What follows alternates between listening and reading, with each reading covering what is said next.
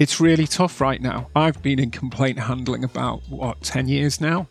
I would say, in general, there is much more anger, much more fear, much more um, aggression sometimes, and equally much more despair in the outside world through a number of things, partly through, you know, the pandemic, partly through all sorts of things that are going on in the world, you know, the affordability squeeze that we've got coming up and so on. And the teams that we work with at the energy or telecoms or parking companies who we work with have the same thing. Frontline service right now is really tough because you are facing into an understandably a frightened and at times angry and aggressive public. Hi, I'm Belden Menkus. Welcome to The Purposeful Strategist, the podcast that shifts the conversation about purpose and strategy from what organizations should do to what business leaders are doing and what they've learned along the way.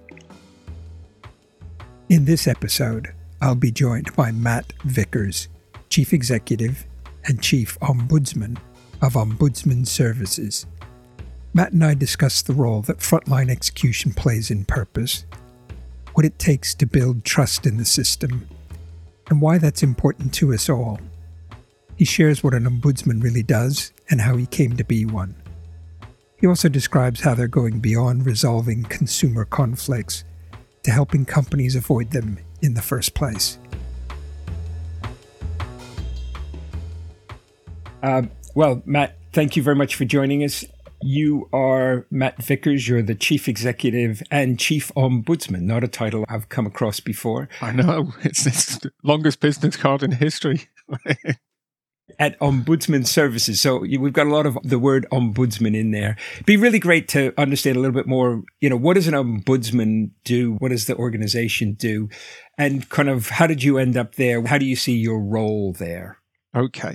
Well, it's really interesting time to be talking about this because we're going through a lot of changes as an organization at the moment. So, I guess maybe, yeah, starting out with that bit about what's an ombudsman, what's they about. The idea of an ombudsman, um, I mean, it goes way back to, you know, some people say it goes back to ancient Egypt, and some people say it goes back to Scandinavian ideas of, you know, civil justice and so on. But look, in in the modern world, what's it really about? In our case, Ombudsman Services is the UK's telecoms and energy ombudsman. And what that means is if you're a consumer or you're a micro business, so you've got fewer than about eight employees, um, and you find yourself in a dispute with your energy company or your telecoms company, you can come to us um, and we will make a legally binding decision when you're in dispute about effectively, you know, who's right, who's wrong, and what happens as a result. The idea of this service is we're free for the consumer or the micro business that brings us the complaint. In effect, we get funded by the companies who, when there's a complaint against them, they have to pay us a case fee to deal with that complaint. And really, the idea is it's about saying, how can you make sure that consumers are being treated fairly? How can you make sure that the right regulations are being followed? And ultimately, how do you build a bit more trust in the system? And I'll maybe come on to that a bit later because that's really helped us to kind of rethink what we're all about. So, that in brief is kind of what's an ombudsman there for. I suppose the start of an ombudsman originally was it's a kind of form of administrative justice, a form of civil justice. It's meant to be much less formal than a court, much quicker than a court, and so on. The bit about how I got here, wow. So I've been at Ombudsman Services since 2015. Originally, I'm actually a history academic. I always wanted to be a historian as a kid. So rather than astronaut, I always wanted to be a historian. And kind of, you know, went and did research and did all of that stuff. And I got to the point in my early 20s where I suddenly realized, well, hang on, actually becoming a history academic and being able to eat, something's going to have to give here. Um, so I ended up getting a job with Safeway, the supermarkets. I joined them on a graduate graduate scheme, breaking open bin bags on the deli, going, mm, I wonder if we've wasted too much stuff. So I had a lot of background in kind of concepts and intellectual pursuits. But what retail made you do was come right down into, yeah, well, that's all very good. But how do you execute? What's it like on the shop floor? How do things actually work? So I, I worked for Safeway for five years. And then I went and worked for a company called McCurrach, so when we had uh, David on the podcast, David Smollan, a few weeks back, McCurrach effectively did the same thing that that, that, that Smollan did. McCurrach was all about how do you sell more. It was about in store retail execution. And again, this is kind of a theme I think we'll come back to because I think this really relates to purpose. I didn't know it at the time. What McCurrach was about was back then, so this was, say, early 2000s. If you think about businesses like Tesco, Tesco back then, I think it was at the point where they said one pound in every seven that was being spent on the high street in the UK was spent with Tesco. They were massive, massive business. But if you were there as, say, working for Nestle or Unilever or Heineken or one of these businesses, what you agreed at head office didn't get executed 100% in stores. It never does. Even with a great retailer like Tesco, you were doing well if your execution was about 80%. That's good. And what McCurrach's model was, was by effectively sending people into stores to help with execution. Could you get that execution up from 80% to 90 or 95? Because you'll never get 100. But just for clarity, what's being executed? What's being done? So, say Heineken or Irn-Bru, because that was another one of the, the products I did, you might have an agreement at head office that said, right, we've got this promotion that's going to run on these dates, and the product will be put down the middle aisle, and there'll be this number of off shelf displays or whatever, and you'd have that agreed. Now, I know from having worked in retail at the other end, when you're there as a buyer and you're in trading, you're all talking big, highfalutin stuff about category visions. You're talking about what you're doing to increase penetration and, you know, average basket spend, etc., etc the reality of when you're in a store is all that stuff about brand just flies out your head. You're not thinking about that when you're running a store. You're just thinking about how to keep my checkouts running, how to make sure my waste, I'm not getting too much stuff that's thrown in the bin. Are the shoplifters in the store? Is my back store working? Brand just doesn't even come into your head when you're running a store. It's very different. So execution in store would be the things that you'd paid to happen at head office don't happen in store because so much of retail comes down to really, really small decisions. Like the guy who's stacking the shelf takes out the wrong soup, so he brings out Campbell's chicken rather than Campbell's tomato. Now, what's he going to do? Does he fill the shelf with the chicken? Or does he take the extra effort, go back and get the tomato and put the right product? And small things like that can lead to, they have ripple effects. So you can then end up with poor availability of your product, poor promotional execution, all of these things. So that was really what McCurrach was about. It was about saying, how do you improve that execution? Because the return on investment, if you're one of those big brands, you've paid for your TV, you've paid for your logistics, you've paid for your marketing if you can just get that 10% extra execution, the return on that is fantastic because the other costs are paid for. So the McCurrach business model was how do we improve execution? Even when you're best in class, how do you improve that execution? Because there's a big value in that. So I was at McCurrach for seven years, and as I say, worked with all sorts of brands there. And McCurrach was going at the time for an AIM flotation, and then the crisis happened, 2008, 2009 and I uh, effectively got made redundant. And I saw a job advert for British consul in the Canary Islands. And I thought, oh, that looks interesting because I, you know, studied Spanish for years at, at, school or whatever. But I thought, there's no way I could ever do it. I couldn't be British consul in Canary. Me, no. And the more I looked at it, I realised that it was really a customer service job. It was about the consular part of foreign office work is actually the bit that for most people means something. So again, it's this kind of interesting interplay between the big picture, kind of conceptual, intellectual, bright, shiny stuff and the reality of what's on the ground. So it's changed a little bit now with Brexit and a little bit with climate change diplomacy. But certainly, if you went back, say, 10, 12 years, the public weren't that interested in diplomacy in that big sense. What they're really interested in is look, if I go abroad and I get mugged or I lose my passport or I happen to have moved out there to live because I was based in Spain, there were thousands, like hundreds of thousands of Brits who lived in Spain. How do I access my healthcare? Or, you know, we moved out there and sadly my partner's now died and I don't speak the language and I'm, I'm isolated. It was all of that kind of stuff. So I realized quite quickly looking at this job hang on, this is really a customer service and leadership job. It's how do you gather teams around what you're doing? How do you go and deliver public service? So for me, that was a step out of the private sector into public service. And I did four years in all with the Foreign Office. So two years in Tenerife and the wider Canary Islands, and then two years in Madrid.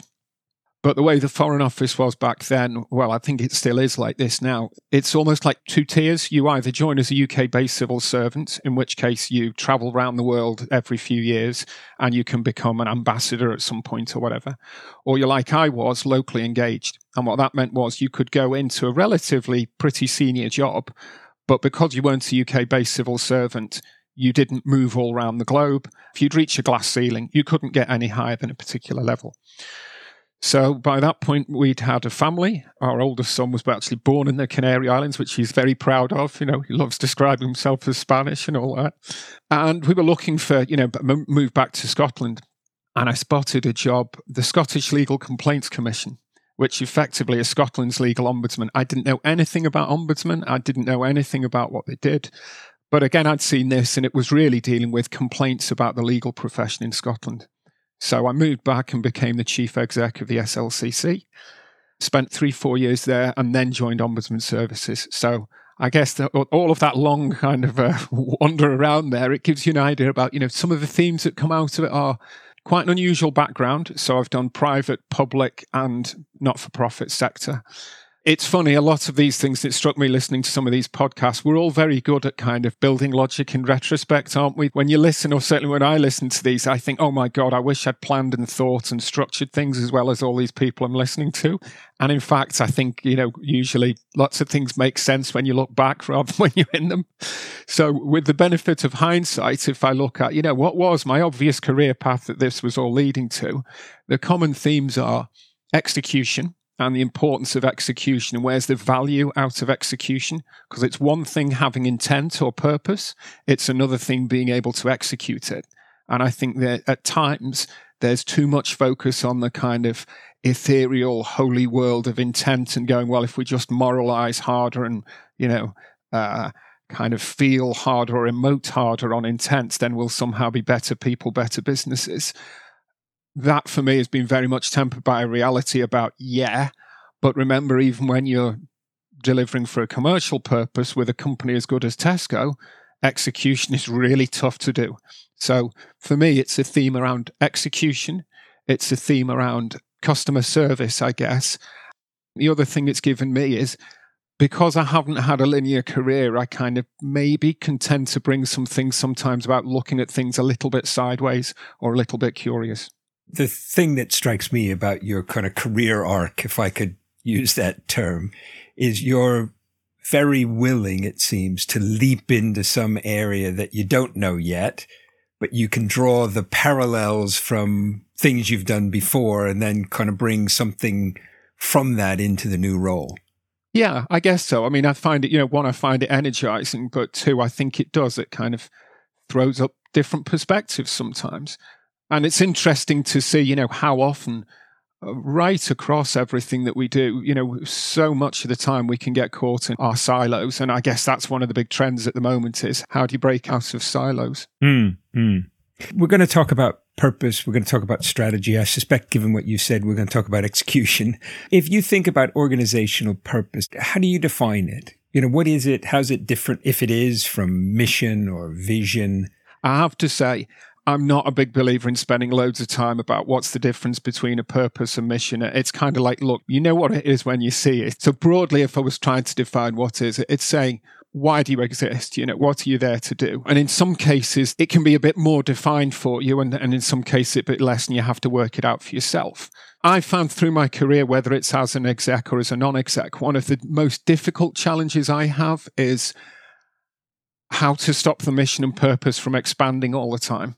When you get tied into a sense of purpose and that feeling about how you're going to make the world a better place, unless you're careful, you can end up with it just expands, expands, expands, and then you start putting at risk that other strand that you know we've talked about already about execution. So, purpose, I guess, bringing it back to that is saying it's got to be a realistic or some kind of bounded view of going, right, what's the maximum impact we can have to do good in this place at this time with this set of resources? So it's not just an intent. I think it also has an element of going, where's the executional realism? It can't just be, and it's taken me a long time, I guess, to realize this. It can't just be this kind of powerful, but ultimately at times quite dangerous view of, you know, well, it's just going out and doing good in the world because that could lead you to overreach, to arrogance, to all sorts of challenges. Mm-hmm. So, given that, do you see purpose as something that's sort of fixed? Or that it actually needs to change as circumstances change? I think it does need to change as circumstances change. I mean, I think there'll be a kernel of it that stays the same. So if I think about, you know, where we are as a business at the moment and what we're looking at doing, traditionally what were ombudsman about? Well, it was this kind of administrative justice type thing. You know, how do you decide who's right, who's wrong, what are you doing about it? I think over time we've realized, no, hang on, really what we're about is we're much more about trust and the importance of trust in the modern world in all kinds of things is so important. So rather than looking at just saying, well, how to put things right after the event, how do we start to make it more about cultural and behavioral change, not just about administrative justice? How do we make it about capability and execution? How do we make sure that the companies that we work with and the sectors that we're in engage with, think about, and mobilize around translating generally what I think is a good set of intent. You know, very few businesses these days can afford not to have a good intent. The bit that they struggle with is how does that show up? How do I get from the Bodleian Library to deli bin bags? Um, that's something that people can struggle with at times. Sort of the flavor I'm getting. It's not companies trying to be bad and get away with something. It's probably more often some problem glitch in their own execution of what's probably meant to be broadly a generally good thing. And we're now trying to help them address that. I would say so. I mean, it's interesting. You know, consumers misunderstand what we do. They think we're there as a consumer champion. We're not. We're here as an independent, impartial organization that makes binding decisions. I think the really exciting bit about where's the impact, how can we fulfill that purpose, takes us much more into going, do you know what? How can we help businesses to improve their execution? You know, we have this little phrase kind of intent plus execution equals outcome. And there's so much focus on ESG, for example, around the intent side. And I think that's one of the risks at the moment where you can almost get this kind of, you know, performative goodness that we all see on social media or whatever. That bit's easy. The bit about going, oh, I'm a good person because I have good thoughts, or I'm a good business because I have good thoughts and I have good intent, doesn't matter.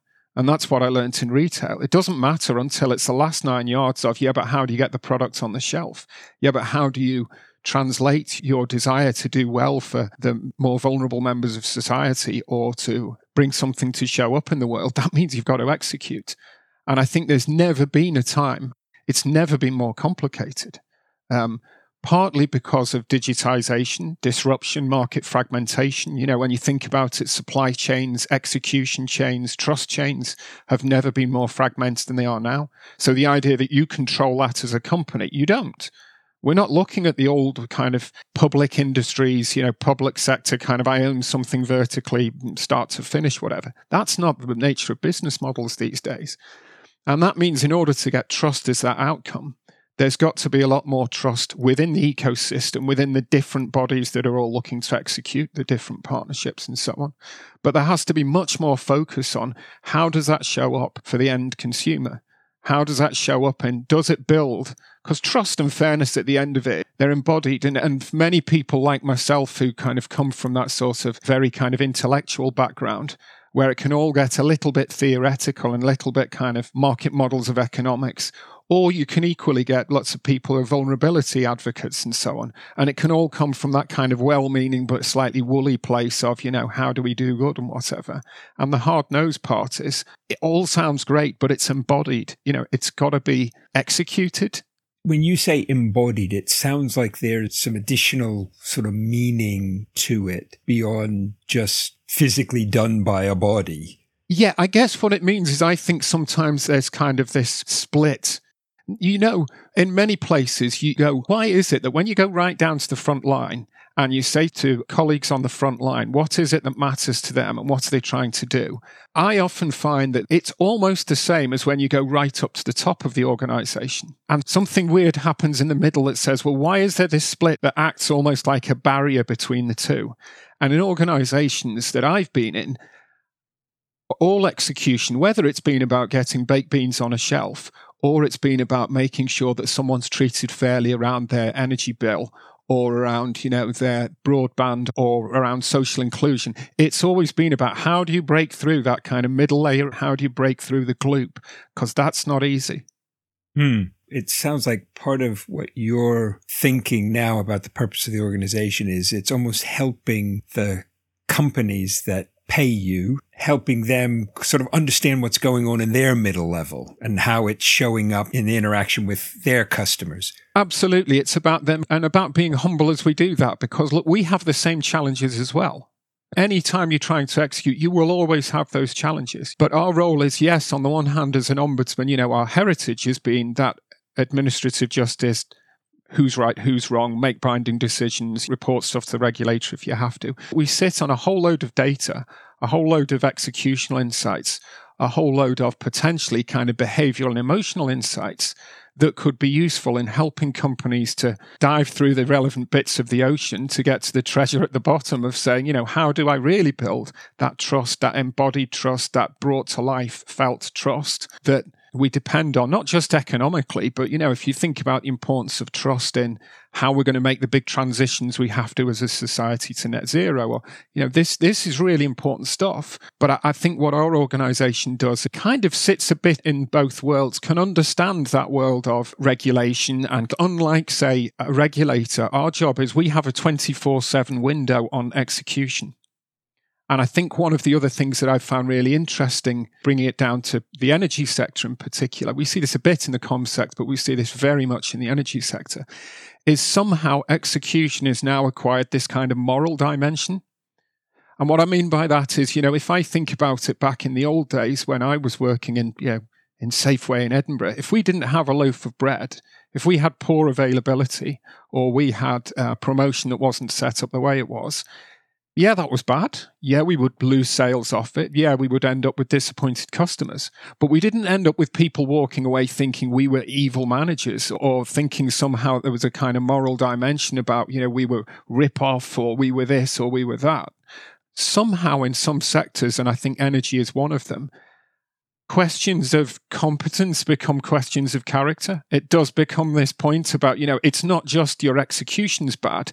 People then start ascribing motives to that that maybe weren't there. I think that's one of the real risks about you know certain sectors of the economy more often than not more regulated sectors where execution really really matters because you're dealing with an essential service where there aren't really any alternatives and that brings with it a kind of different dimension one of the other things I hear is you're consciously and deliberately taking what I describe as a systemic view. You're not just sort of looking at transaction by transaction. Absolutely. Yeah. Two parties in their tussle. Yeah. How's this affecting everything? How's this affecting the way people feel about their interactions with regulated businesses, the capability of those regulated businesses? You know, you're sort of looking broader than just the transaction itself. There is no such thing as trust. There is no such thing as fairness until it's embodied in people, until it's embodied in individual transactions. You know, I heard something the other day where a regulator was talking about edge cases.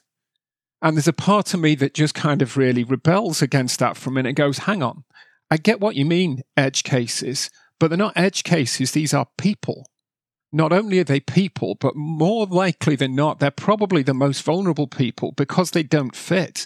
The reason why execution gets difficult is when you've got anything that doesn't quite fit. Now, a lot of the problems of vulnerability and social justice and so on come from the fact that things don't quite fit.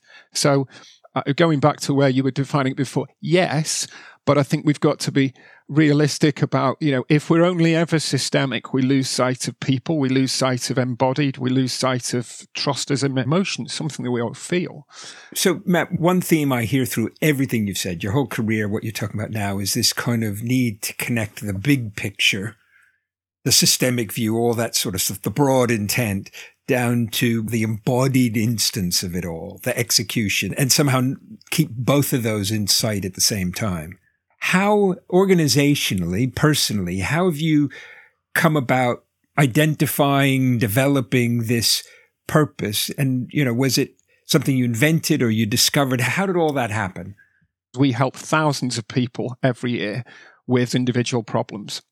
So we always knew that there was a challenge in here, which is, well, how come that in the sectors that we work in, consumers aren't getting what they need, you know, don't end up getting fair treatment sometimes. So that was a real clue at the start about, well, where would we go with it?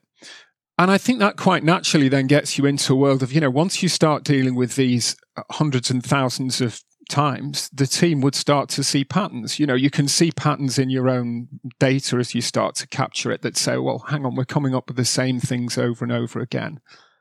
We're appointed by Ofgem in energy and Ofcom in telecoms. And we had a review of ourselves that was done. So couldn't say that all of this came from within the organization. We did have a review done externally that said, guys, you're doing a great job of dealing with individual complaints. I mean, we'd gone from taking what, about 14,000 individual complaints a year up to 50,000 virtually overnight. And that was a real headache for the business because we went from being a kind of 70 person business to being a at one stage almost 700 person business virtually overnight. And that's really tough.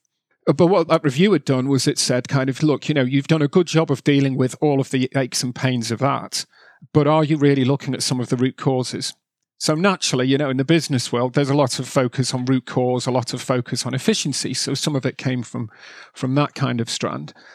I think the thing that's really shifted it for us in the last few years now is probably more of that focus on trust around saying, well, hang on, if what we're trying to do is build trust, let's recognize that the ombudsman is one way of doing it, but it's not the only way of doing it. And that we've got a set of assets that we already have that we might be able to use in different ways. And this is where Simon Palmer, who's the managing director who, who joined me, what, four years back, has been really, really helpful on this because what Simon's done is help to shape the purpose a lot around going, you know, that risk that I've talked about before. Unless you're careful, you can then go, well, the answer to everything is it's Ombudsman Services saves the world and does everything.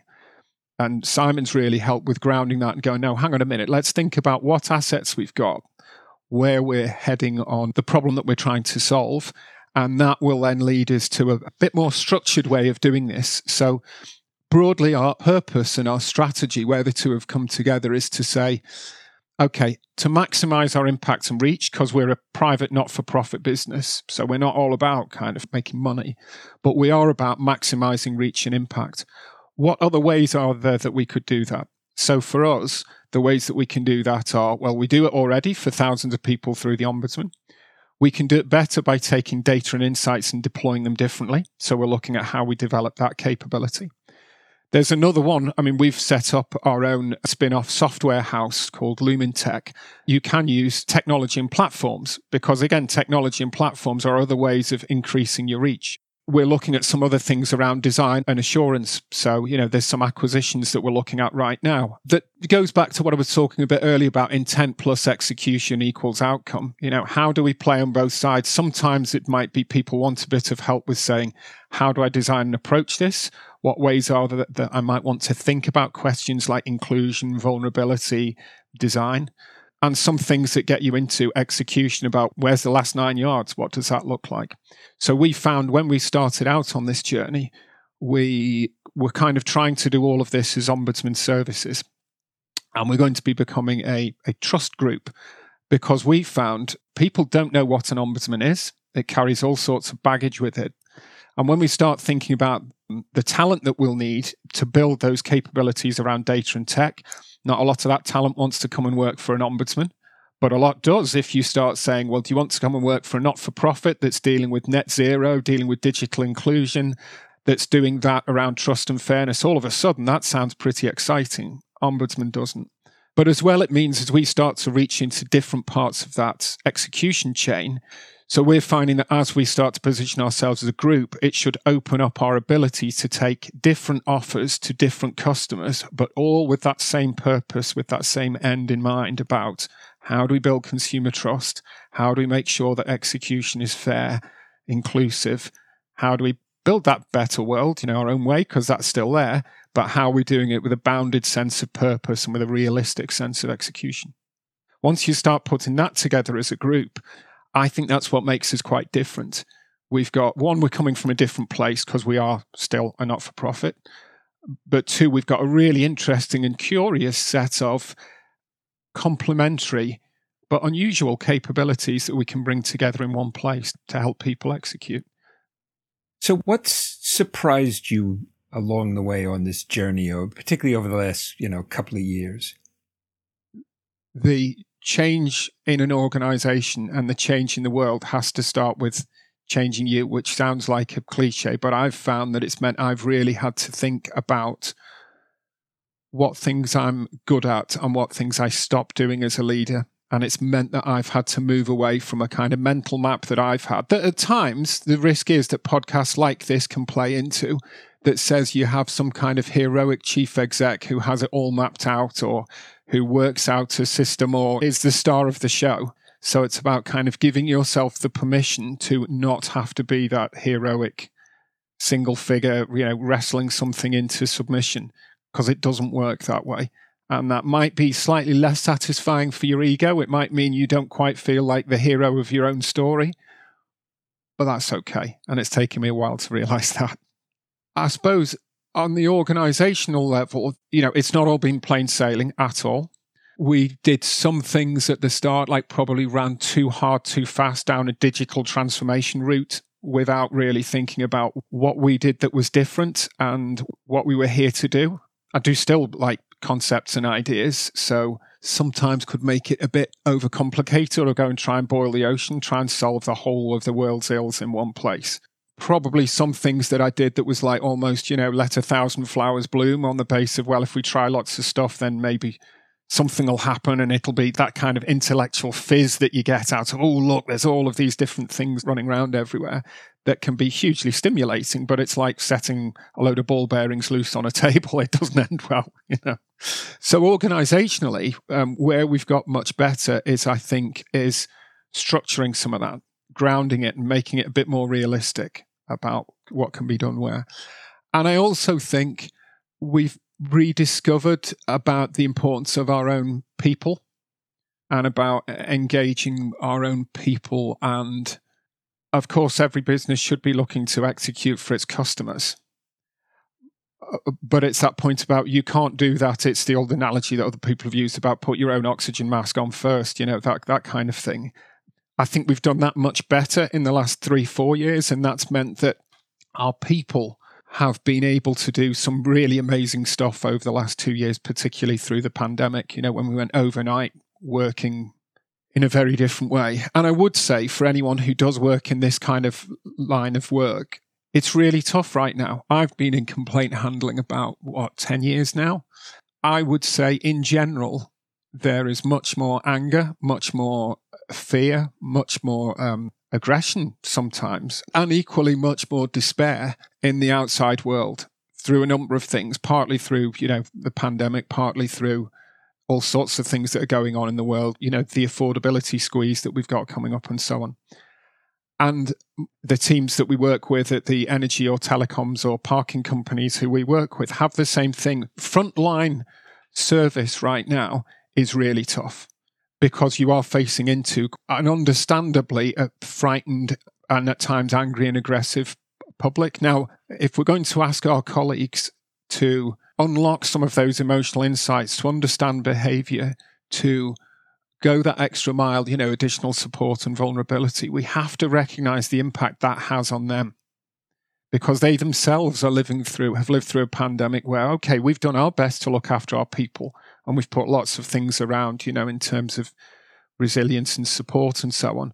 But they're part of families that might not have that. So I think that's probably something that I guess we've kind of rediscovered that maybe we'd lost along the way. That was to say, if you really want to bring purpose to life, and if you really want to execute, then you've got to think really long and hard about yourselves. And you know what are you doing about building that resilience and about building that support? Because it's really tough. You know you can't expect people to do a lot of hard emotional labor because that's what complaint handling and, and this kind of work is a lot of the time unless you support them properly. I mean, I don't know if you've come across it, Belden, but the Carnegie Trust has done a lot of really interesting work on kindness and the kindness economy. You know, one of their ideas that I think is very true is if your leaders like me or like most of the people that you've had on the podcast, you can easily fall into that kind of pontificating and you, you, you get that kind of feeling good out of talking about, you know, what great work your organization is doing, or you get that kind of moral glow of feeling like you're serving or whatever. But many of the really, really difficult decisions that we're asking people to make in trade offs are actually made at the front line. And they're made at the front line where at times it can feel like you don't have the resources or the support that people in my privileged position do have. And I think it's for us as leaders to recognize that if we think that execution is key to translating good feelings into good outcomes in the world, we have to recognize that that involves a very different way of leading and a very different way of supporting and empowering and enabling teams to do that while knowing that you know we've got their back. It's not easy because a lot of those hard trade-offs and that difficult emotional work happens at the front line. It's not me. It's not even the leadership team doing that. It's frontline execution work. Matt i wish we had lots more time to talk about this. I'd love to have you back you know at some stage I think you and I have talked about maybe doing something a bit more of a panel discussion, which I think would be really interesting. But thank you for that, particularly that sort of note about the way in which being serious about a purpose, translating the intent into execution means you've got to recognize the additional strain that that puts people under and you've got to find some way to support them. Really, I think some real words of wisdom there. Thank you for joining us. Thanks a lot. Thank you for joining us for this episode of The Purposeful Strategist. Please email any questions or suggestions to belden at menkus.com. In addition to being available on our website, you can find us on Apple Podcasts, Spotify, Google Podcasts, and Stitcher. If you enjoyed this episode, we release a new episode weekly. Don't forget to subscribe. Thanks again, and join us soon for the next episode of The Purposeful Strategist.